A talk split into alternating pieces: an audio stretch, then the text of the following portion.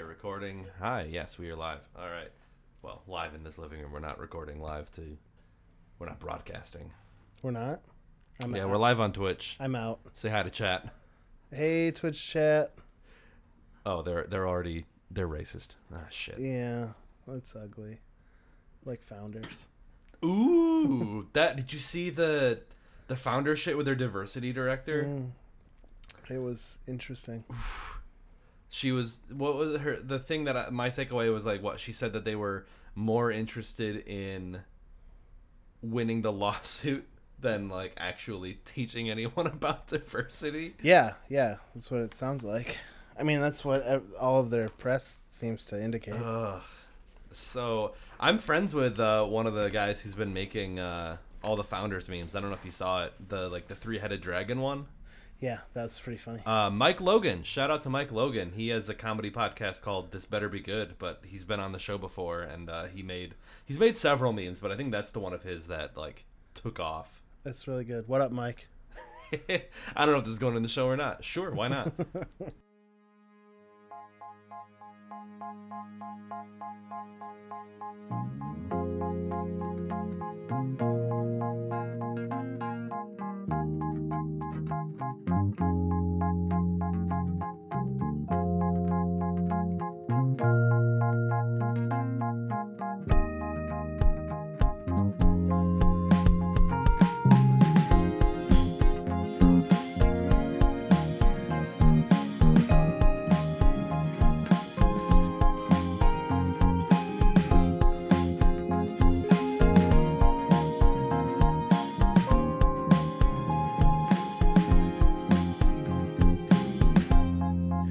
Hi, everybody. Welcome to uh, Deep Cut Dive episode of Something Old, Something New, Something Borrowed, Something Brewed. I am Nick Lancaster, and with me again today is. Ben Duffy. What up, Nick? Hey, how's it going? What's up? We are. This is. I had to check because I forget how many deep cut dives that we've done, that I've done with various people, and this is number five. Uh, and today uh, we are going to be talking about a band that we both sort of discovered that we loved. Let's talk about our relationship. Yeah, why don't we? Let's just get it all out on the floor. Okay. Uh, so we both work for the same company, and we became Facebook friends. I don't know when or how, but it, it sort of just happened. And this thing kept happening where I would post a song on Facebook. I don't know if I was vague posting because I, I like a lot of sad shit, but we very slowly discovered that we have a very, very similar musical taste. Yeah. Yeah, I like all the stuff you like. It's crazy. And so I would post Cory Wong Vulfpeck stuff. And it was almost I to quote was it Step Brothers? It's like, oh, did we just become best friends? Yeah. I guess that's that's my cut or my my uh my pull there. Yeah, I had a strong suspicion that that uh, we like the same stuff when I I I spotted you at, at a Primus concert. Oh, was that at Twenty Monroe? Yeah, Oh, I was like, holy shit, it's Andy Kaufman. yeah. Oh man, love Primus. Uh, and so I figured, uh, as a way to, I guess, ease you on into the show, or I, like, I guess get a get a good feel for it. Uh, we could talk about a band that we both really like and one of their albums that. Uh, I really liked. It was my introduction into this band. I don't know if that's the case for you, but uh, no. Okay. No, no, no. Mine was uh, a couple before this one. Oh, the EPs. Yeah, Oh shoot. Okay, so you're you're like old school. yeah. I got into them right before. Oh, crap! What's the one before this one called? Uh, Fugue State. Yeah, It's the one that's got oh 1612. Yeah, I well, is that the name of that record? It's uh, So there's Thrill of the Arts. Yeah. oh the album Thrill of the Arts. yeah, Oh yeah. yeah. I got I got into them right before that came out. Oh okay okay okay.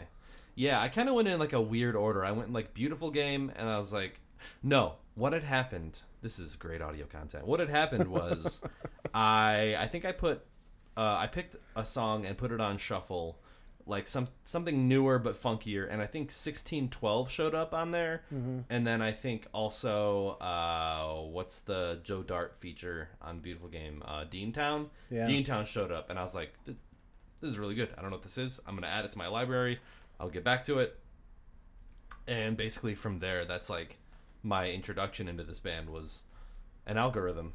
Yeah, mine mine was an algorithm too. I was uh, at work one night late on a Wednesday night, and I was sitting at my desk and listening to Spotify recommendations, and it gets funkier two came on, Oh, okay. and. I was like, "Well, this is the best thing I've ever heard."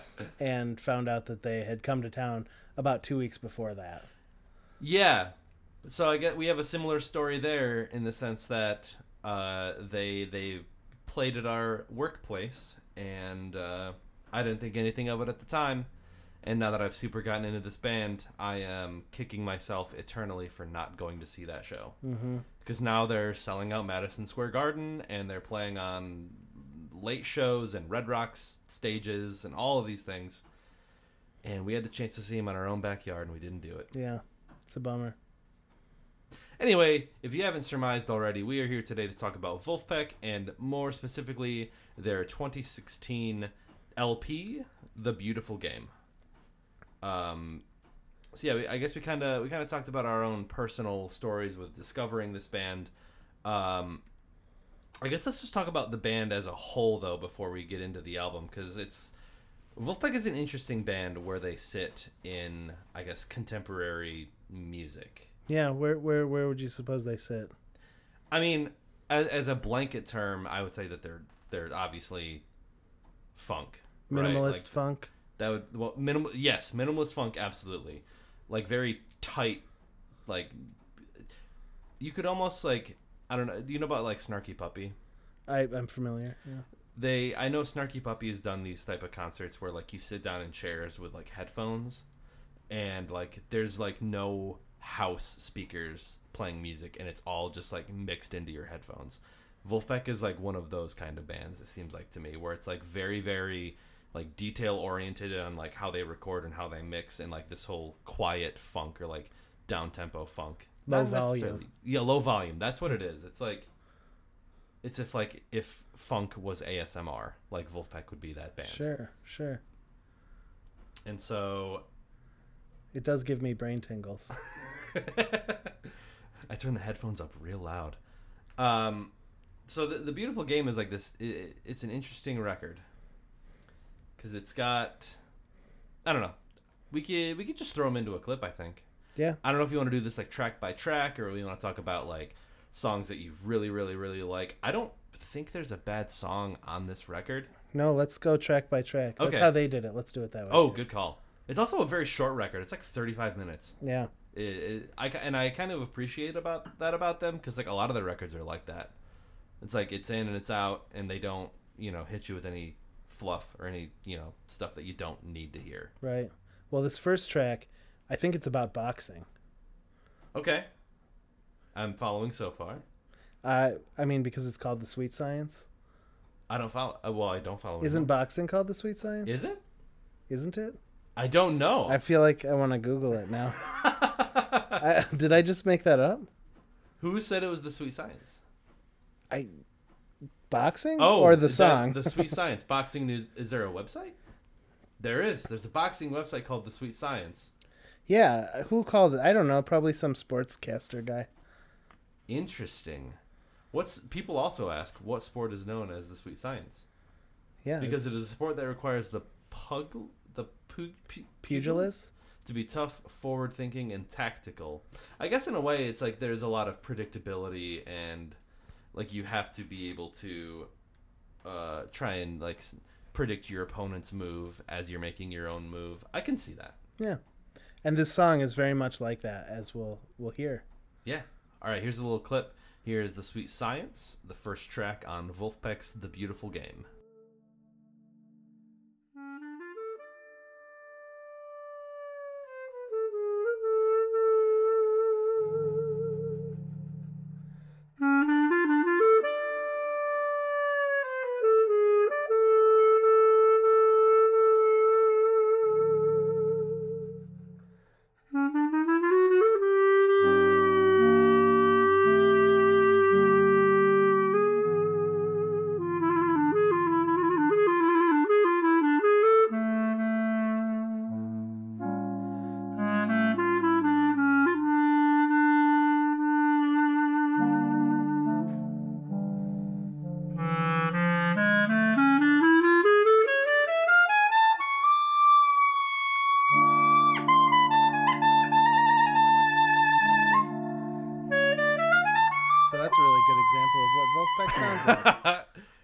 Be frankly honest here for a second? yeah, please.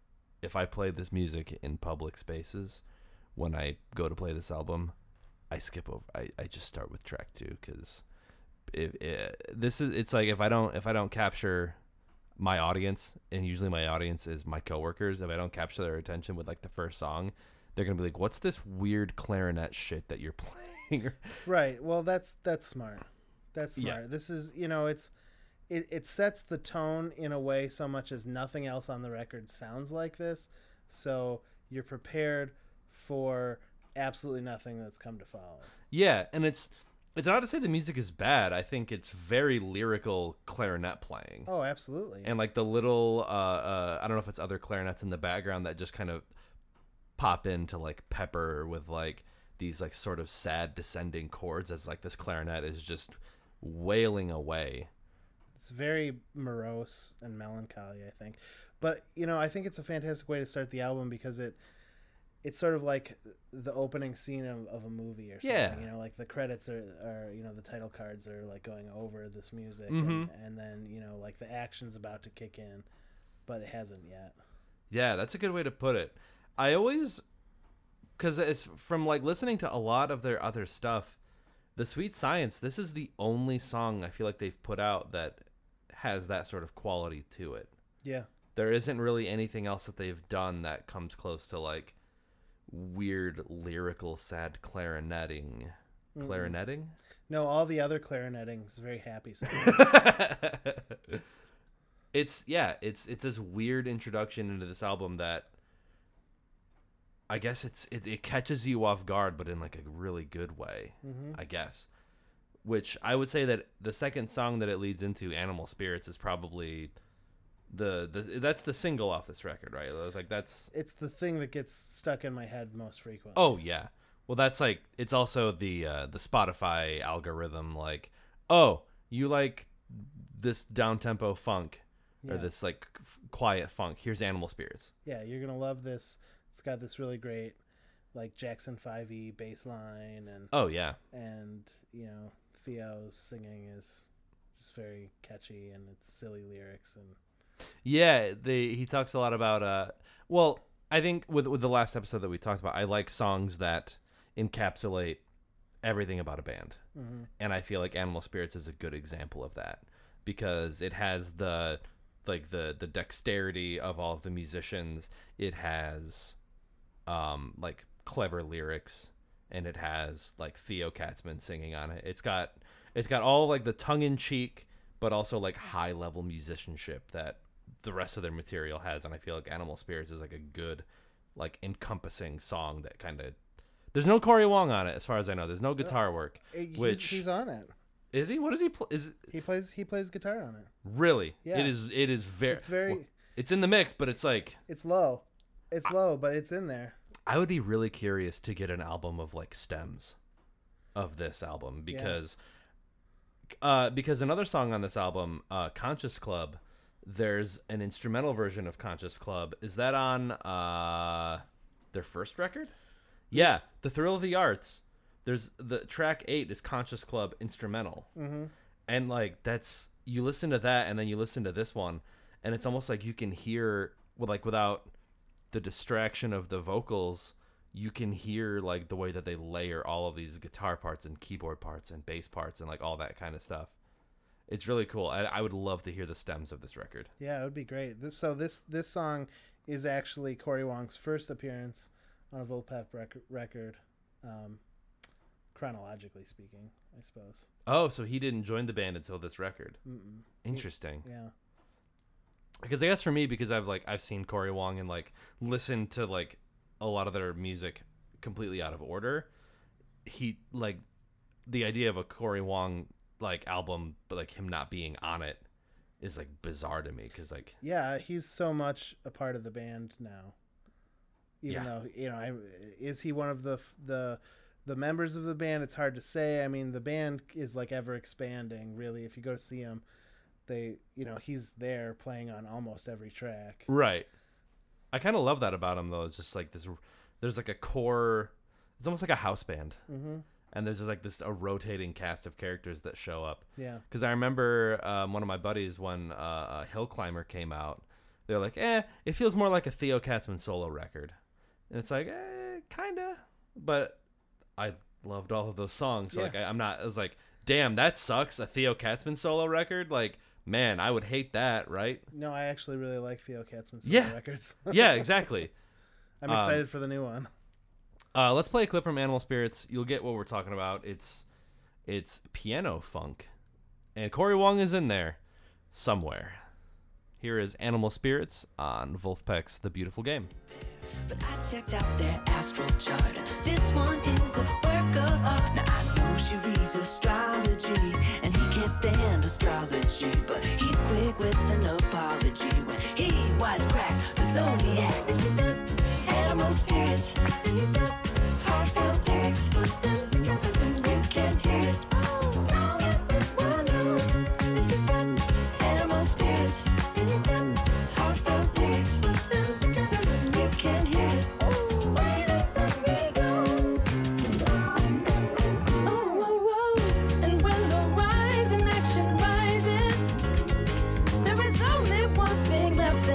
The climax.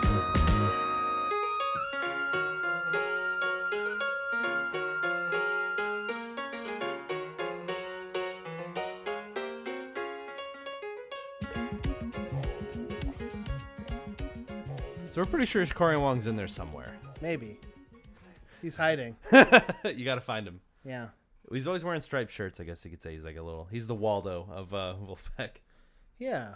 Yeah, and yeah, he does that uh, that funky duck thing where he goes and hides in the audience. Is that it? Wait, what? Yeah, yeah. When they they play Funky Duck, he uh, he'll run out somewhere into the audience, and he'll he'll like you know he's got like the wireless set up, and he'll he'll he'll play a little bit, and then from like you know like on top of the sound tent or somewhere, and then and then he'll or the mezzanine, and then he'll try to run back on stage by the end of the song, and he just looks exhausted. and It's fantastic. Well, that's oh, he is so funny. Like, have you listened to any of his live albums? hmm Yeah. like uh, like him vamping to the crowd and then telling them exactly what's going to happen. He'd be like, "Are you ready for some diminished chords tonight?" yeah. He's like, "Okay, the band's going to do a 16 note run and then we're going to do 8 bars of a 30 second note run and then just like proceeds to do it all with like complete dexterity and perfection." I don't know, it's and this song, uh, yeah, the Animal Spirits has that sort of tongue in cheek vibe where like you know th- th- they're talking about like online dating and it's like it's a perfect match because they have like 16 mutual friends and they they they do that thing where like the lyrics and the music match up like where he's like uh, there's one thing left to do and that's the climax and then the climax of the song happens but there's this sort of double entendre of like this dating relationship and it's like that's like my favorite part of the song is where it cuts out and there's just one note that just hangs out for a while it's it's great. This this whole album rules, but this song specifically is like such a good, I guess. the Sweet Science is the the the prologue. Is that Yeah. before? Is that Yeah. the- yeah. Yeah. Yeah. And then Animal Spirits is just like chapter one, and they just blow you away with it. Absolutely. And then they take another left turn. Yeah, into uh, Deantown. which is a uh, Joe Dart feature. Feature, yep, penned by uh, Woody Goss. Who's Woody Goss? He's the keyboard player. Oh, okay. I, I guess I'm a Fairweather fan. I only know like the big the big names. I don't know like the.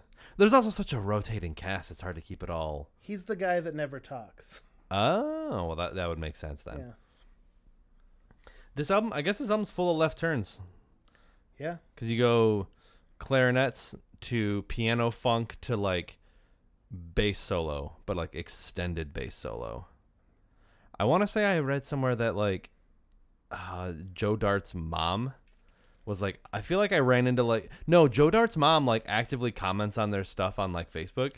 Really? I've seen his mom like comment on stuff like every time they post, which is adorable. Yeah, it is. Yeah, this song's a huge fan favorite. It's like the only song I've ever been to a concert where the entire audience is singing along with the bass line. Yeah. yeah. like uh, if I'm listening to this while I'm working, like it's impossible not to just like ba da ba da ba da ba da da da da like it's it's just it's so catchy in like the the way that it's constructed. It is. It's it's so good. And then like the drums is really you know it, it, it could easily be one person, but it's not. It's it's uh Theo and Jack They're both on sh- drums. sharing the drum kit. Yeah. Oh, okay. and um, you know if you watch the video of, of the recording you can see uh, my dear disco hoodie. Muffling the snare That's funny. which is a you know a band that some of the members of Vulfpeck were in prior to their this band. videos their videos are it, it, they have a very specific aesthetic to them Mhm. where Grainy. it's it's grainy VHS style and but they love green screens Mhm. like they, they they are very much like an internet band they were like raised on the internet Oh yeah, it's it's it's a great formula for how they do things. Is they, they you know they they get together, they record an album, they you know record it all with audio and video, and then they can release video videos for every song because it, it the video is just them recording the song. yeah even like Cory Wong solo stuff is like that like Mhm. there's there's video for pretty much everything but it's not like intrusive it's just them even you know it's like a an under the hood look and it's just like they're having fun recording it just as much as you know i don't know. I feel like some bands it's like recording can really just be a drag but it really does seem like they enjoy what they do and like th- eh, in the fact that they like share that process in these videos that are they're kind of silly but also it's just like really cool to see. Like you wouldn't know that they're sharing a drum kit on this song if you didn't have the video to accompany it and i feel like that makes the song like even that much more like impressive but also kind of funny Yeah, and I don't remember what I was gonna say. But yeah, yeah. well let's let's play a little bit of dean town uh it's a real bass thumper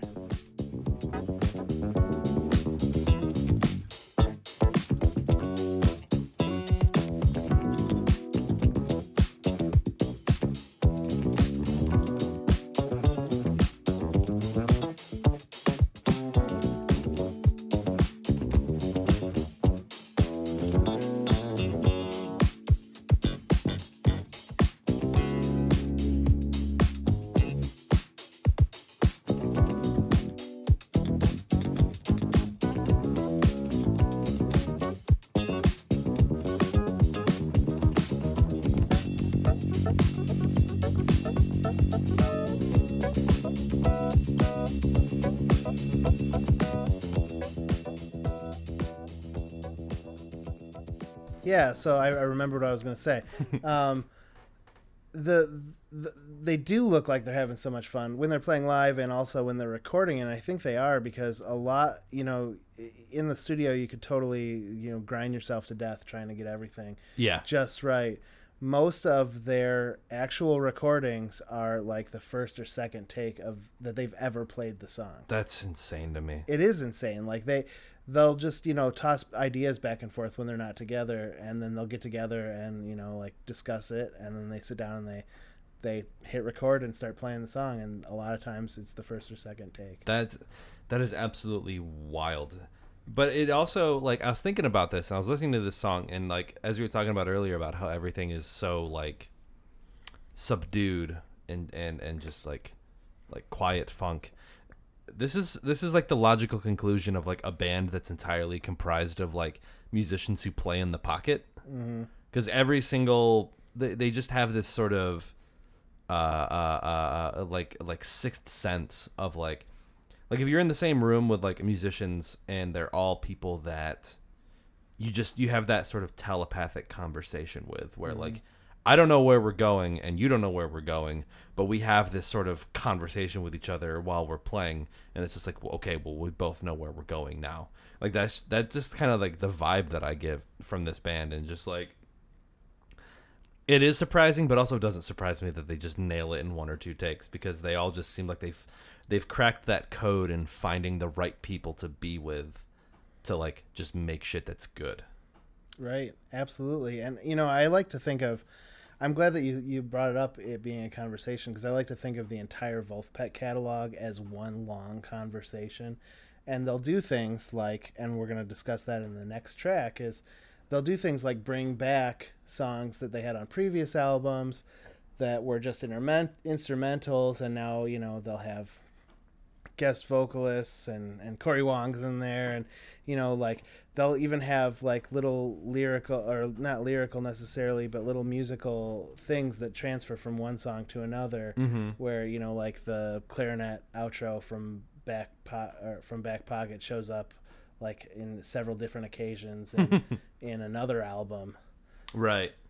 and it's just like you know people come in and out of the conversation but the conversation keeps going and they i, I don't know It's just- very Zappa. yeah, yeah, his exactly. uh, conceptual continuity. Mhm. Just same cast of characters that just kind of come in and they go and they show up somewhere else, and it's like it it makes everything that they do sort of like one cohesive unit that just keeps building upon itself.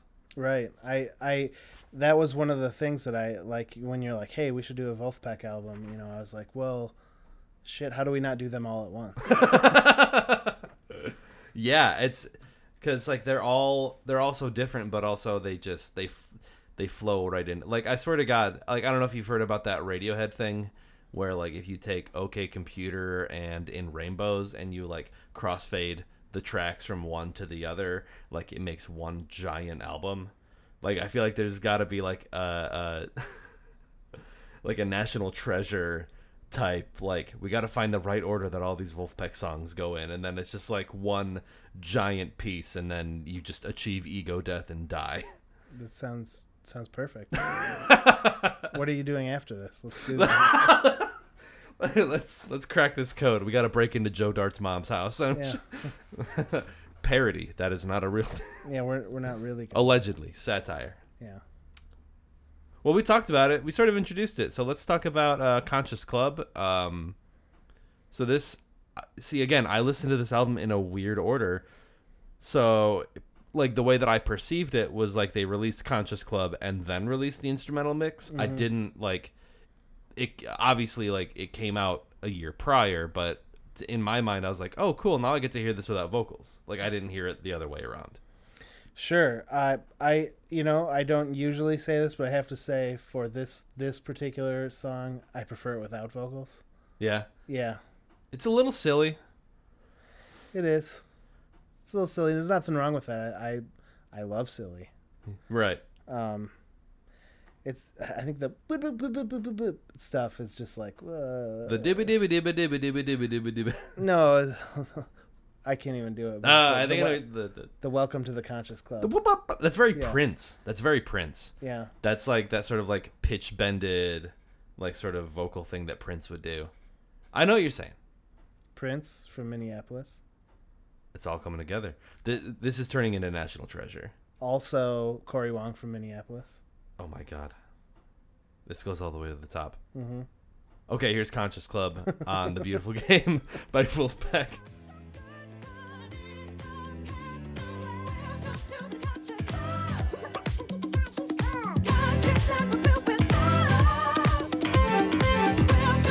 Welcome to the Conscious Club. Close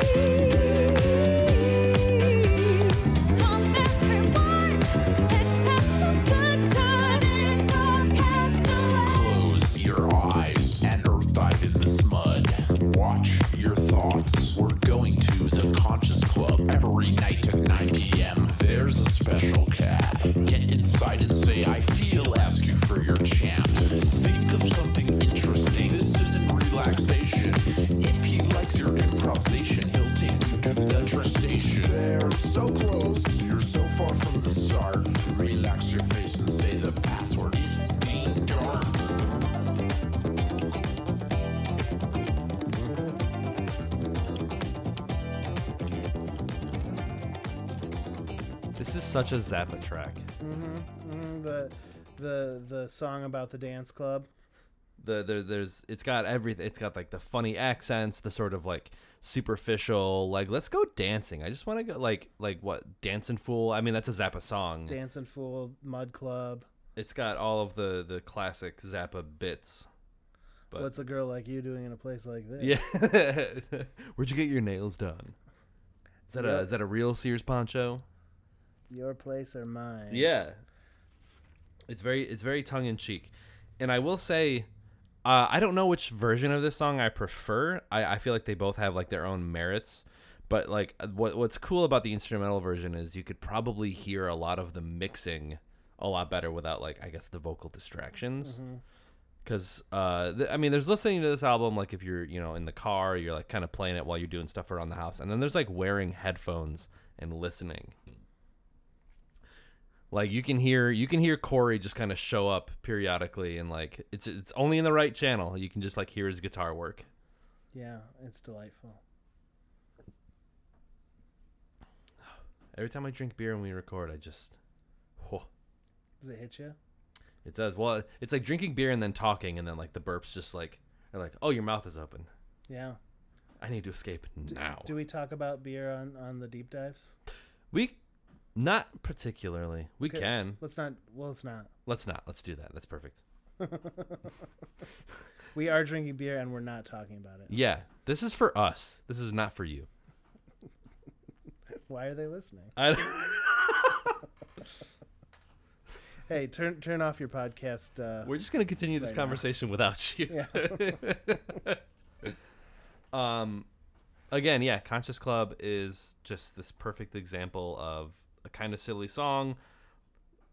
I'm. This is just me discovering that this band is just a different version of Zappa because these guys make it sound so easy. The stuff that they do, oh yeah. they just, they just, it makes it sound like they just flick it off their wrist, like they're just playing, and it's just like, oh yeah, like my fingers just always do this on the fretboard. Yeah, it's effortless. But they're all so good. It looks effortless. It certainly isn't. I'm sure. Yeah, it, it- it's it's mind blowing. Let me ask you a question. Yes. Okay. The outro of this song, Yeah. does that sound like Susan Sarandon to you?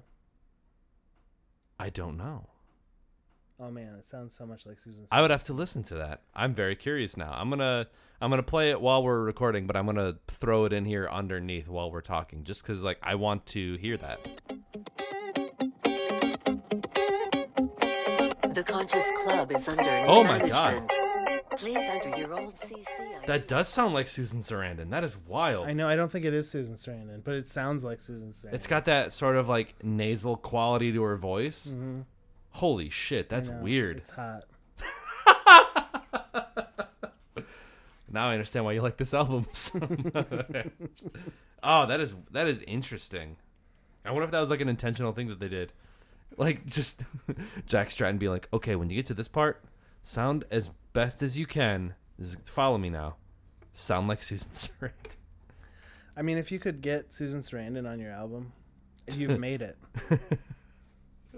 It's like getting uh getting Stevie Wonder on and just doing a harmonica solo. Yeah, man.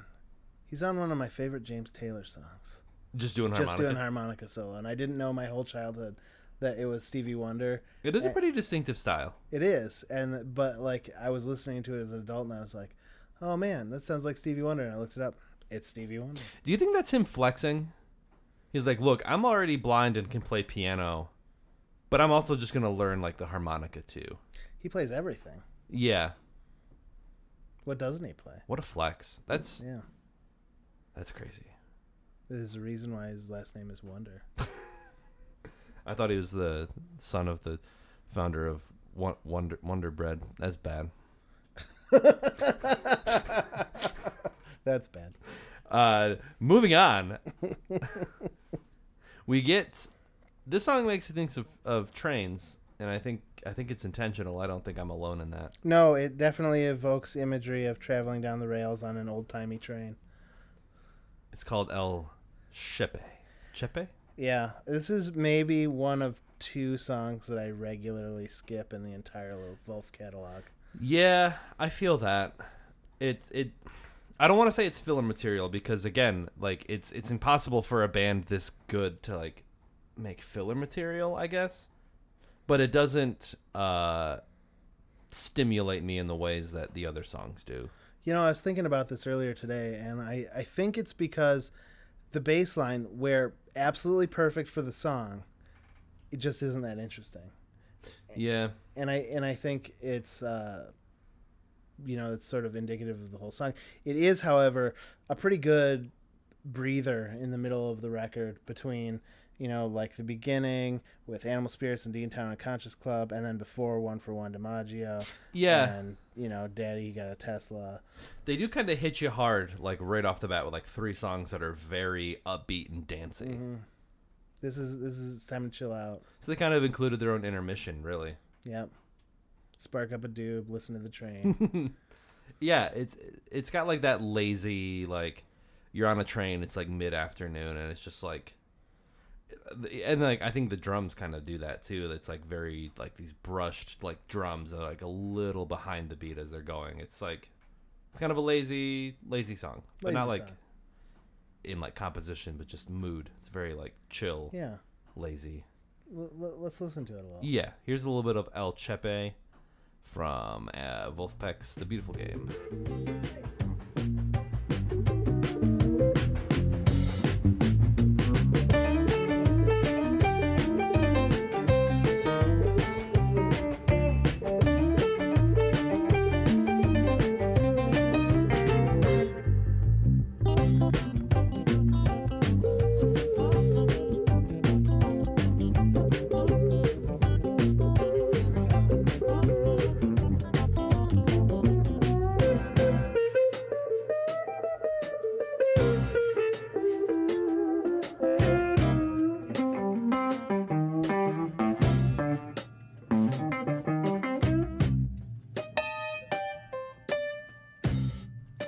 Love this thing that happens, and it happens on Dean Town as well, but um, where Cory Wong and another instrumentalist basically play the same passage, like simultaneously. Like the keyboard is doing this riff, and you can you can hear him playing the same riff on his guitar, and that that happens near the end of Dean Town too. Is like when they when Joe Dart does like the main riff, you can hear Cory Wong like yeah, doubling it. like yeah, yeah.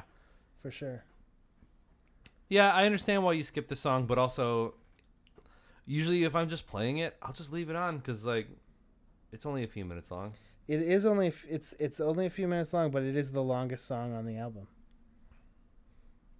Oh, Coming in at a, a, a staggering four minutes and forty eight seconds. okay. So we're like we're judging it by like they might be Giants time, which is like that's like Stairway to Heaven for my. yeah, this, this is a, it's a whole side of a Yes album. perspective. Yeah, I, I would venture to say one of the weaker.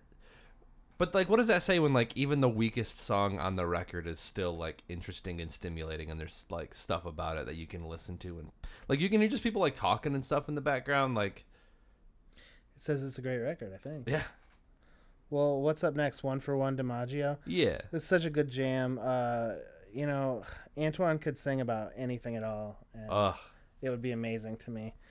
They had the, a clip of this song for their album teaser on YouTube. Oh, uh, yeah? before th- they came out with this album, and it had me so hyped. yeah, like Antoine just has one of those like classic voices, and like his his career is interesting because he doesn't really have a lot leading up to his collaborations with Vulfpeck. Like He there's was- like one record from like uh, like 2001. Like a gospel record. Yeah, something like that. He was he was in Jack Stratton's band prior to Vulfpeck called Groove Spoon. Okay. Um, that was great. Joe Dart was in that one too. He did some really good work. There's a couple good clips on YouTube of that. Huh. Um, but yeah, he's he's uh he's great. He's very I don't know. There should be more Antoine everywhere. Oh, absolutely. Well, my I think yeah, the first time I like I, I think I sort of fell in love with like Antoine Stanley's voice was on uh, Birds of a Feather. Oh, That like that song is like the video is amazing, but like that that track is just absolutely gorgeous and like uh seeing him live with Cory back in like April 2018 uh, I can like verify that he puts on that much of a show and that much energy live, like every show. Absolutely. Have you ever actually seen Vulfpeck live? I've never seen Vulfpeck live. Dude. I I know, I know. I'm kicking myself because I didn't see him when I could. Oh man, I've I've only seen him three times, and I don't feel like that's anywhere near enough. oh, just three times. yeah, nowhere Where'd you see near him enough. at? I saw him uh, in Ann Arbor two years ago, or was it three years ago? Two or three years ago, and then I saw them at Red Rocks the last two times I Oh. played there. Red Rocks would be a beautiful venue to see them at. It it very much is. I can attest to it. I'm gonna go next year if they do it. Okay, well I'll just go with you. Let's then. go. I'll- We'll live cast. Ooh. from there. We'll interview the whole band. It'll be great. hey, just d- don't mind me setting up the mics over here. Uh, I I mean, just I just want an autograph. Because we have a podcast, we could just do that, right? Yeah, that's how it works. Cool. We they just give us press passes. we can go behind the scenes. Awesome. Man, I've I don't know what I want my first like Red Rock show to be. I feel like Vulfpeck would be good, but also I know like John Mayer's played there and like Primus has played there, and it's like it's tough. But I feel like Vulfpeck at Red Rocks or Vulfpeck at like Madison Square Garden would be incredible as well. Absolutely. So what's one for one DiMaggio about? I mean, obviously It's uh, baseball. it's a baseball track. Yeah, you know, it's it's uh, you know they say baseball-y things, and like I said, Antoine can sing about anything. It doesn't have to make sense, you know. uh, but you know, every time he's he's talking, he does this thing in the in the middle of the song where he, he talks to the audience, and I feel like he's just talking to me. Well, it's like it sounds like he's talking to kids. yeah, th- th- me. Oh, okay. Kids at heart. Yeah, Yeah, yeah, yeah. Well, that's like veering into like they might be giants territory for me. Like I feel like I feel like Vulfpeck would put on like a hell of a kids show. you know, I think they do. That when I saw him at at, at uh in Michigan or in Michigan, at, it was at the Michigan Theater, I want to say in Ann Arbor, um, and they they did a, a kids show the the next morning or whatever. Oh, really? yeah, Well, it's like that kind of music would be perfect for a children's show. Mm-hmm. Like light and bouncy and funny, and like they're all they're all funny people too. What is that's what is wrong with them? They're so talented and they're so funny, and everything they do just seems so effortless. It's not fair. yeah, they're the best. They are. All right, here's some one for one DiMaggio uh, featuring Antoine Stan- Stanley, and uh, he's just energetic as ever. It is wild. Uh, here it is. How did you know? That's my favorite baseball team too. No, it's. Yes, it is. Here we go. Oh, here we go. DiMaggio. Perfect street. It's one, but it's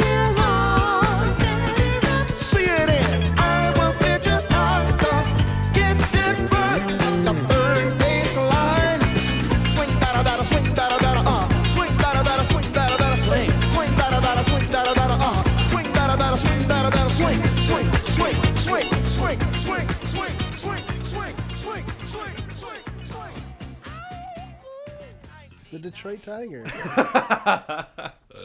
This sounds like this sounds like the the theme song to a 70s TV show that like never aired. yeah, yeah, like a sitcom. Yeah, like it, it like I just I see opening credits when I hear this song. Yeah, I love TV thing theme songs. Back when like this but it's like a specific era. Like this is like 70s TV. Okay. Because like TV theme songs now, I feel like I don't know. I guess I don't watch enough like modern stuff to really make a judgment there. But I was like back then, it was like TV shows had extended like theme songs and like credit sequences and just like almost like too many cooks. Oh boy, can we do an episode on Too Many Cooks? sidebar, sidebar. Too many cooks is one of my favorite videos, but the guy who like worked on it and directed it is a guy named Alan Resnick, uh-huh. who makes a lot of different short films for Adult Swim, and he has made some of the most bizarre content that I've ever seen, and I love it, and I show everyone that I know.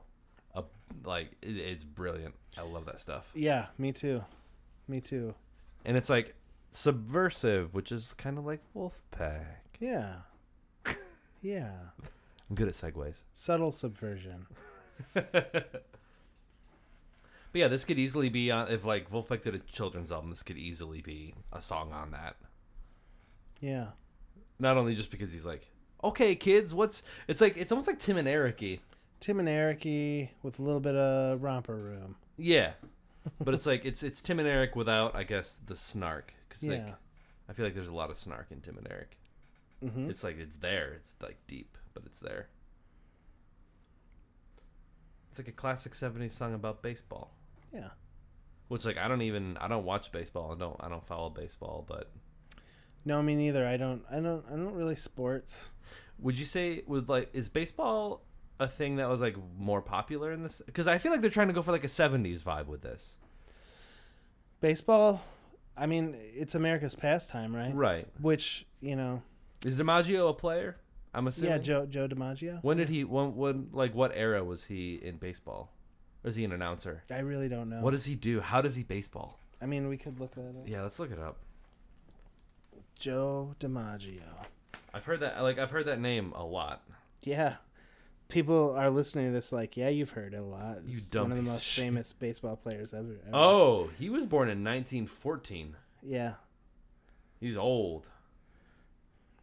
Joltin' Joe. Played for the, the New York Yongles.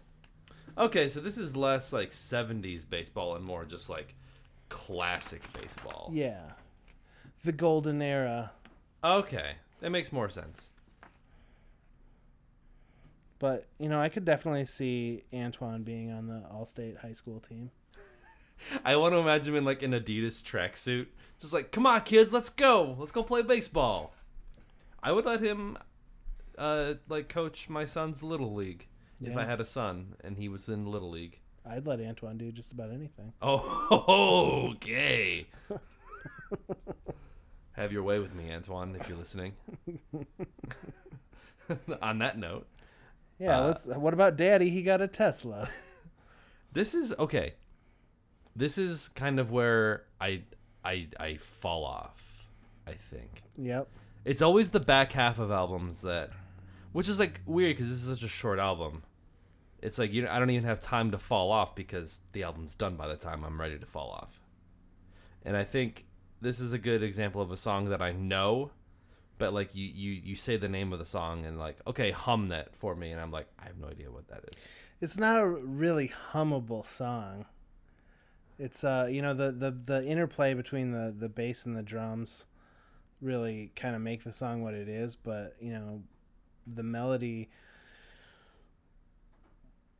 I mean, there's some great sax work by Joey Dosik, longtime Vulfpeck collaborator. Oh, I know what song you're talking about now. This you said saxophone, and I know you're talking about. Daddy, he got a Tesla. Yeah. Oh yeah, yeah, that's the one we're talking about. Well, see, that's the thing. I was like, I, in my mind, I'm like, what does this song sound like? And then you said saxophone, and now I know what you're talking about. Yeah. Like that's all you had to say. yeah, Yeah, yeah, yeah.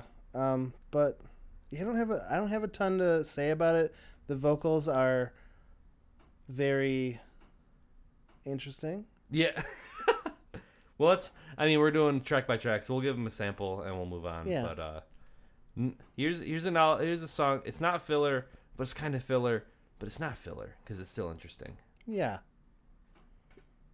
They just they give you it- it's an ebb and flow with this album. Like they'll they hit you in the face, and then they back off.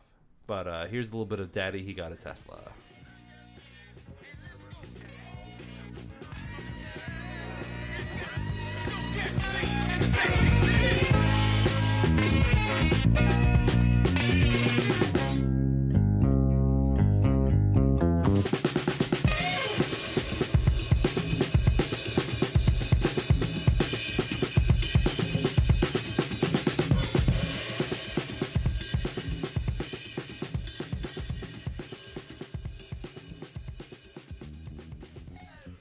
Okay, this is the theme song to a show in the 70s, but it airs after 9 p.m. yeah, It's Yeah. much raunchier. yeah. A little, little racy. It's just yeah, it's it's largely instrumental with like a few like vocal things mixed in that just seems like more it seems more like reactions to stuff just like yeah, do it. Like there's just stuff going on. Yeah, and like the the uh, there's like a slapback effect on like the saxophone and the guitar where it just like it just bounces around it. Like whoever mixed this, I'm I don't know if it was like the full band who mixed it or like uh well cool they list all of the stuff on uh the on the YouTube page. Uh, Tyler Duncan, Drew Mann, Dan Horn, like those three guys, the engineers, whoever did all of this, it's like it's such a tight mix and such like a very intentional. That Vulf compressor though. Yeah. Like his like Cory's guitar just sounds so it sounds like open and then on, on some songs it's like very, very free and then other songs it's just like just compressed to shit and like just kinda like Frank playing out of a pig nose amp. Mm-hmm. Yeah. I wonder if they like Frank. I bet they do. I would love to Hey Cory, we talked about being on the show, didn't we? Let's talk about Frank Zappa. All right. Pushing forward, Marjorie, my first car. So this is the second appearance of uh, someone who kind of shows up a lot. Uh, she showed up on the first Vulfpeck album, and Chris- I'm Christine forgetting- Hucal. Yeah. So she's on uh, Back Pocket. I love that song. It's a great song. That's that is the you've never heard Vulfpeck before, listen to this song. Yeah. People always are like, "Oh, is that supposed to be some sort of like double entendre?" Like, no. It's a song about two kids passing a note back to each other. Yeah, it's very interesting. Don't be weird sweet. about it. Don't be creepy about Yeah. it. She's a great vocalist. Uh, that video with with her and the band is also super cool because they play with like the green screen stuff a lot. Yeah. Just go to Vulfpeck's YouTube page and like listen and watch all of these things. Yeah. You can't go wrong and you'll be there for a long time. So here's a little bit of Marjorie, My First Car by Vulfpeck on the album The Beautiful Game.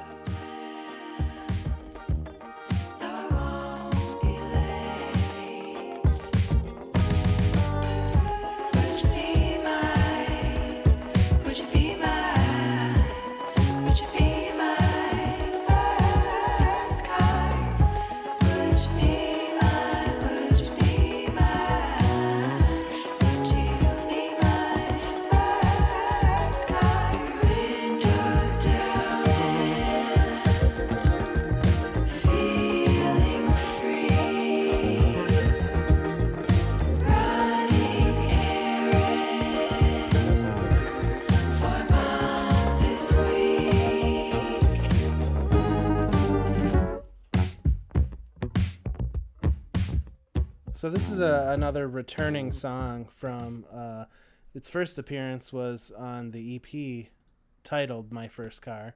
Um, this, this time it's Marjorie, my first car. Um, I think Hucal really adds a a lot to it. Oh yeah. you know, with her like sort of breathy, ethereal vocal layers that kind of make you feel like you're dreaming. You're listening to My First Car and dreaming about some kind of ghost lady singing to you. yeah. Again, like the mixing on this record is so good and intentional. Mm-hmm. Like you got these dreamy vocals that are just drenched in reverb, but not too much reverb. You got again, we, we sound like Cory Wong fanboys, or at least I feel like I do. I, I, 'cause I f- I feel like a Cory Wong fanboy. it's but like his he's just he's so perfect like in the pocket with like these little riffs like we were just list like we were just listening to this song and just like oh we got to do a podcast now wait we got to wait, like, get out of this because like there's just like this little riff that he does that's just like, Beedle-doodle-doodle.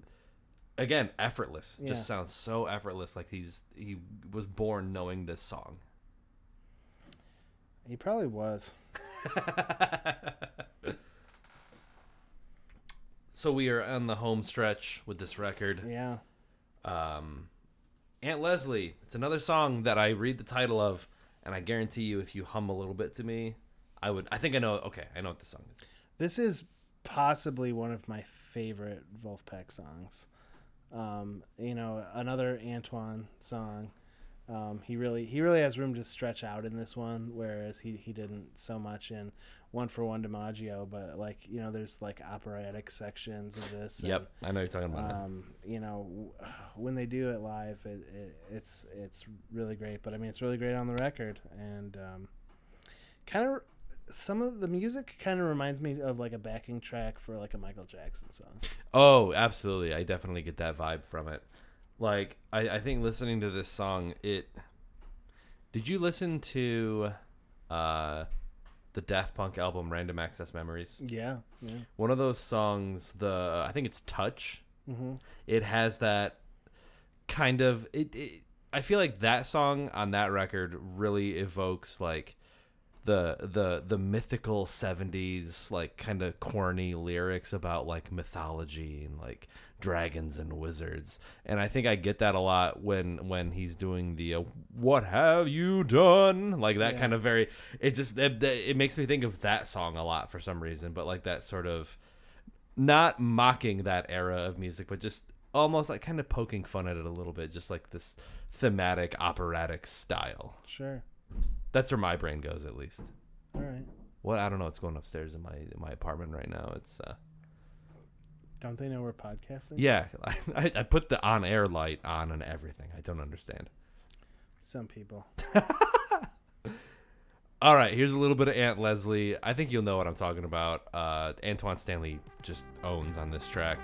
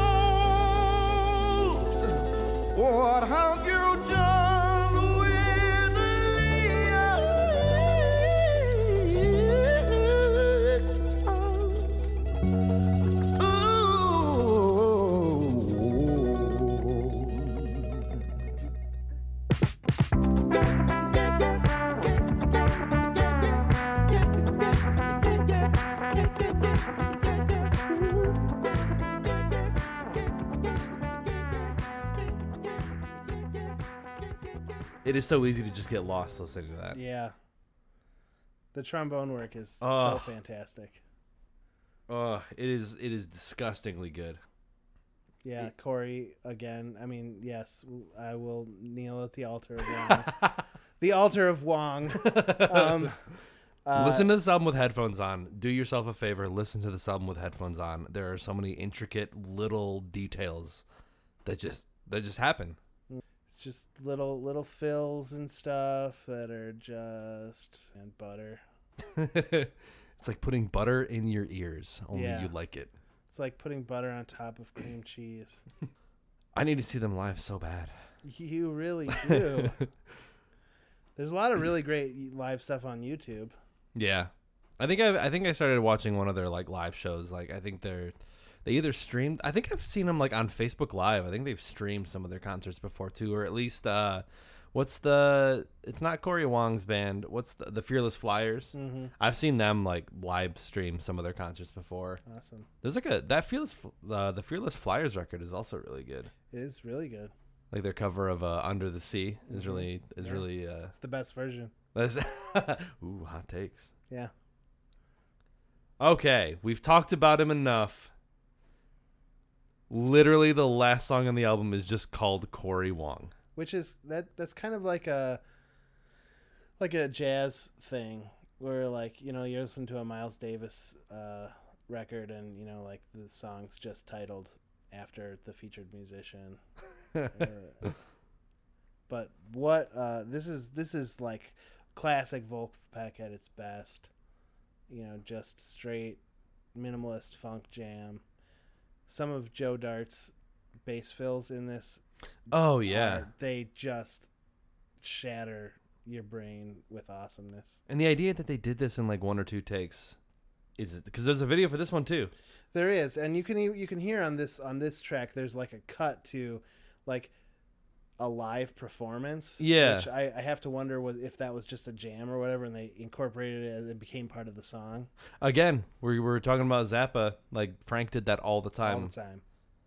Or or would they were they just like thinking that they were clever and they would just like throw in the sound effect of like a live performance and like if you watch the video, it, it, they show the live oh, performance. Oh shit. Yeah. Okay. Damn. so it is. They just perfectly intersperse all of that stuff together. Yeah. Okay, we will we will send you out with a little bit of Cory Wong, and then uh, come back for some final thoughts. I, I think I have a pretty good idea of what those final thoughts are going to be, which is listen to this record. But uh, here's a little bit of Cory Wong off the album "The Beautiful Game" by Vulfpeck.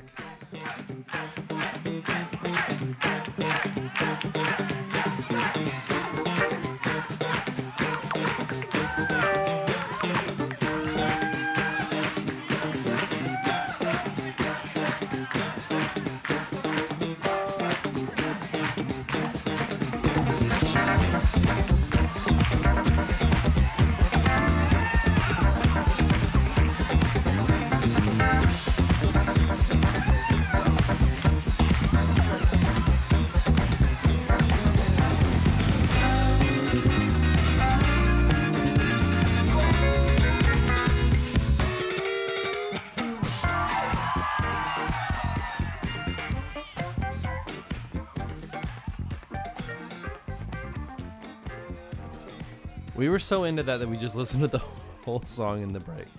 I mean, it's also probably pretty short, but also just. Whoo wee! Just magic. Magic. Absolute magic. It's a it's a beautiful game. Oh man, that's pretty good. That's real good. I wanted to, there was stuff I remember listening to that I wanted to talk about, and I just it it has escaped my brain.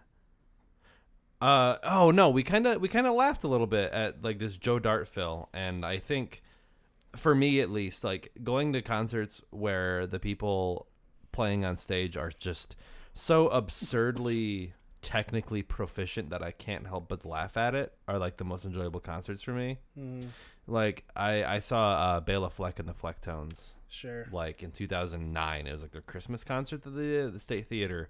But I remember laughing my ass off during this show because I just I I had no other response when I was sitting there and just watching like Victor Wooten and Bela Fleck do like these impossible fills with with complete ease like they've just done it a million times. Yeah, it's no problem at all. And that's I mean that's like the same vibe that I get from this just listening to Joe Dart like do these really intricate like 30 second note runs on his bass guitar and like the idea like the fact that you could uh, make a bass solo song that everyone in the audience like knows every single syncopation to is wild. Yeah, right. Um, it it is wild, and it's like that's not done, and it it I really kind of has this sort of like unique, special feel to it, being part of that community Yeah. that knows the whole the whole bass jam. Yeah. uh, so final thoughts. Uh, I feel like we've given a lot of thoughts on this record all the way through. Um,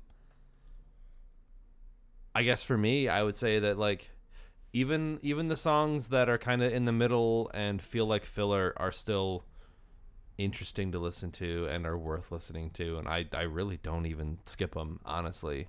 So like the the worst songs on the album are still like leagues above a lot of other stuff that a lot of people are making. That's true, and this is from a band that has no record. I mean, they have their own record label. You know, they they they're completely independent. They they put out all their stuff uh, in a very accessible way. Um, they tour minimally, mostly do festivals and stuff, and then you know, the rest of the time they're doing their other stuff. You know, Theo's got his his solo project, and you know, Cory's got his band, and Well, that's what's that's what's amazing about this band is like the fact that they're just absolute workhorses. Cause like Cory Wong put out like three albums and like two live albums and produced stuff and still did albums with the Vulfpeck in like the span of two years. Yeah, and you know makes it to every show, Yeah, it's absolutely wild. and and he's touring while he's doing that. Yeah. Still doesn't have time to come on this show apparently, huh? Huh, Corey? I'm just kidding. We'll call get him, him. Call him up. Let's call him right now. I'm gonna have- send him a Facebook message. We'll you have get his him. number? Uh, I don't I don't have his number, but I have his email address and like I have a Facebook message thread with the dude. Oh wow. Final thoughts? You got anything? Just Um, I would say as far as the beautiful game goes, I would listen to it in the greater context of the Great Wolf Conversation and appreciate it as an album all on its own and um, watch every YouTube video and Vulfpeck is the best band. The Wolf War. If you, I'm cutting that. I'm just kidding. Yeah, their videos are great. Every, ugh, the videos are fantastic. It's like if you're, I guess if you're a visual listener, which is I guess a thing. I, I feel like it does help to kind of get the personalities of the band too. Like you watch those videos and you can watch them like being silly in the studio, and uh, I feel like it gives you a greater appreciation for like what they're doing too, like the just everything that they do. Well, I feel like that that's a pretty good place to end with Dude. this record. Do we give it an arbitrary rating? Eh, this is like this is an unconventional episode. we don't do that. Let's no, not not, for this one. This the deep cut dives are for albums that we love, so it's like pretty much more or less these are like ten out of ten records that we're talking about on these. Perfect out of amazing. Perfect out of amazing. All right. Cool. Cool. Well, thanks for listening to episode f- five of the Deep Cut Dive series, which is episode forty in the main in the main canon. I guess I don't know, man. I'm trying to keep this shit together. Yes. You're you're doing you're doing you're doing all right. Just all right. All right. I am Nick Lancaster, and with me today has been, Ben Duffy. and this has been something old, something new, something borrowed, something brewed, and we will see you on side B. What you know about it?